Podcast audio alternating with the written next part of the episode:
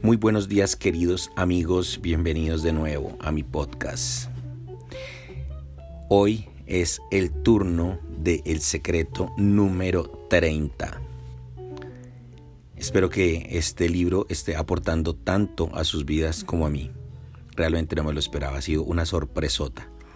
Ok, sin mucho preámbulo, vamos a comenzar este día.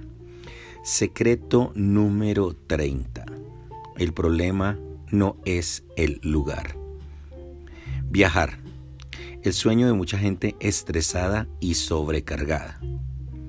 Cualquier día festivo es suficiente para que la persona prepare sus maletas y enfrente el embotellamiento con el fin de llegar a cualquier lugar. Como si ver otros lugares y otras personas solucionara su vida. Si fuera solamente el cansancio de ver siempre las mismas cosas, podría funcionar, o quizás no. Después, volverá la rutina y el ritmo acelerado será el mismo. La memoria afectiva de las vacaciones o incluso las cosas que se ven en la televisión crean la ilusión de que un viaje o un cambio de aires es lo que se necesita para recargar baterías o incluso para cambiar de vida. Vienen las ganas de dejar todo e irse lejos, dejar el trabajo, la familia, dejar atrás el pasado y comenzar una nueva historia en otro lugar. Sin embargo, discúlpeme por arruinar sus ilusiones. Si no cambia lo que hay dentro de usted, no servirá de nada. ¿Conoce esas ganas de dejar todo e irse lejos? Ellas no se satisfacen cambiando el lugar donde está su cuerpo, sino cambiando el lugar donde está su mente. Cambie su modelo de pensamiento y su vida cambiará. El éxito no está relacionado con el lugar donde se está, sino con lo que hay en su interior. Esto puede parecer un cliché, pero es cierto. Mudarse de ciudad o de país sin resolver su problema interno es una trampa. El cambio de ambiente solo funciona cuando su interior está estructurado o de lo contrario puede sentirse aún más perdido.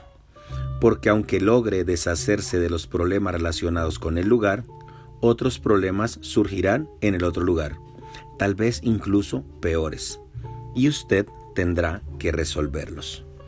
Salir de su mundito no significa necesariamente salir físicamente del lugar donde está.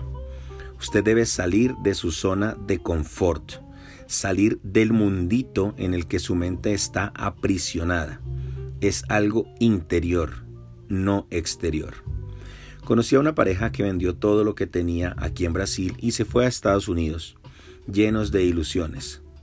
Una vez allí se encontraron con las peores humillaciones. Cuando no aguantaron más, volvieron sin nada y se fueron a vivir con su familia de favor, ya que tuvieron que vender la casa para juntar el dinero que se evaporó en Estados Unidos. Adán y Eva fracasaron en el paraíso, pero el, pero el Señor Jesús venció en el desierto. Lot fracasó en la llanura del Jordán y Abraham venció en el desierto. No diga que el problema es el lugar, porque un lugar no marca la diferencia. Lo que cambia todo está en su interior. El poder de cambiar una situación difícil siempre estuvo en manos del ser humano, nunca en manos de Dios. Cada vez que las personas trataron de adjudicarle esa responsabilidad a Dios, Él se ofendió.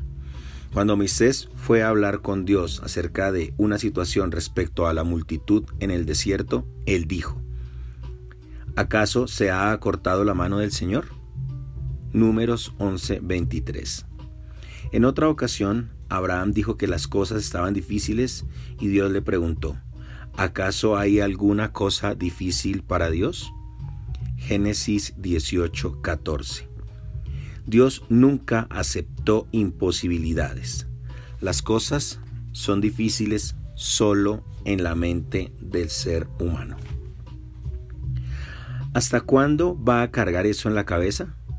Lo que es difícil para nosotros es fácil para Dios. Lo imposible para nosotros es posible para Dios. Hay gente adicta a decir que las cosas están difíciles. Sáquese de la cabeza que las cosas están difíciles. Su felicidad no, no puede depender de ningún lugar, de ninguna situación externa. Seth Godin lo expresó en palabras muy claras. En lugar de solo soñar con su próximo destino de vacaciones, tal vez debería crear una vida de la cual no necesita huir. Si usted no es feliz en el lugar donde está, probablemente no lo será en ningún otro lugar. Ese deseo de cambiar, de huir, de desaparecer es en realidad su alma gritando por ayuda, por el cambio interno. Salga de su mundo, donde todo es difícil, y venga al mundo donde todo es posible. Ese cambio está a su alcance. Crear una vida de la cual no necesite huir exige planificación y fe inteligente. Si trata de hacer eso haciendo uso de las emociones, se despedazará. Pero si hace esa planificación a partir de la fe, con perseverancia, no tiene por qué fallar. Nunca vi a Dios, no sé cuál es su apariencia, pero sé algo, a Él le alegra la fe. De eso estoy seguro. Si quiere alegrar a Dios, mantenga su convicción de que nada es difícil.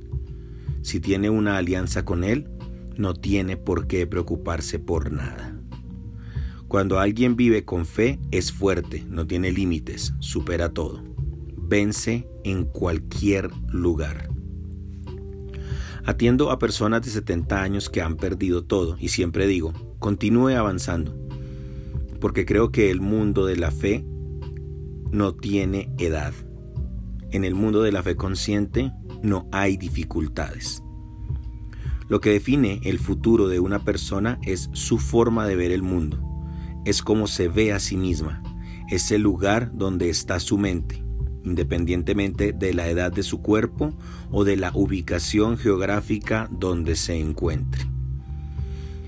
En lugar de desperdiciar su tiempo, su esfuerzo y su dinero en planes para escapar de la ciudad o del país, invierta esos recursos en la creación de una vida de la cual no necesite huir, comenzando por un cambio en su interior. Es posible convertirse en una persona motivada, entusiasta, segura y emocionalmente estable. Si aplica lo que hemos enseñado hasta aquí, puede estar seguro de que independientemente de su situación actual, su vida cambiará y levantará vuelo, aunque se quede en la misma ciudad en la que su primer negocio quebró. Todos los que fueron testigos de su fracaso serán ahora testigos de su éxito y sin duda se sentirán inspirados por su ejemplo. Muchísimas gracias. Nos escuchamos mañana. Un fuerte, fuerte, fuerte, fuerte abrazo. Gracias.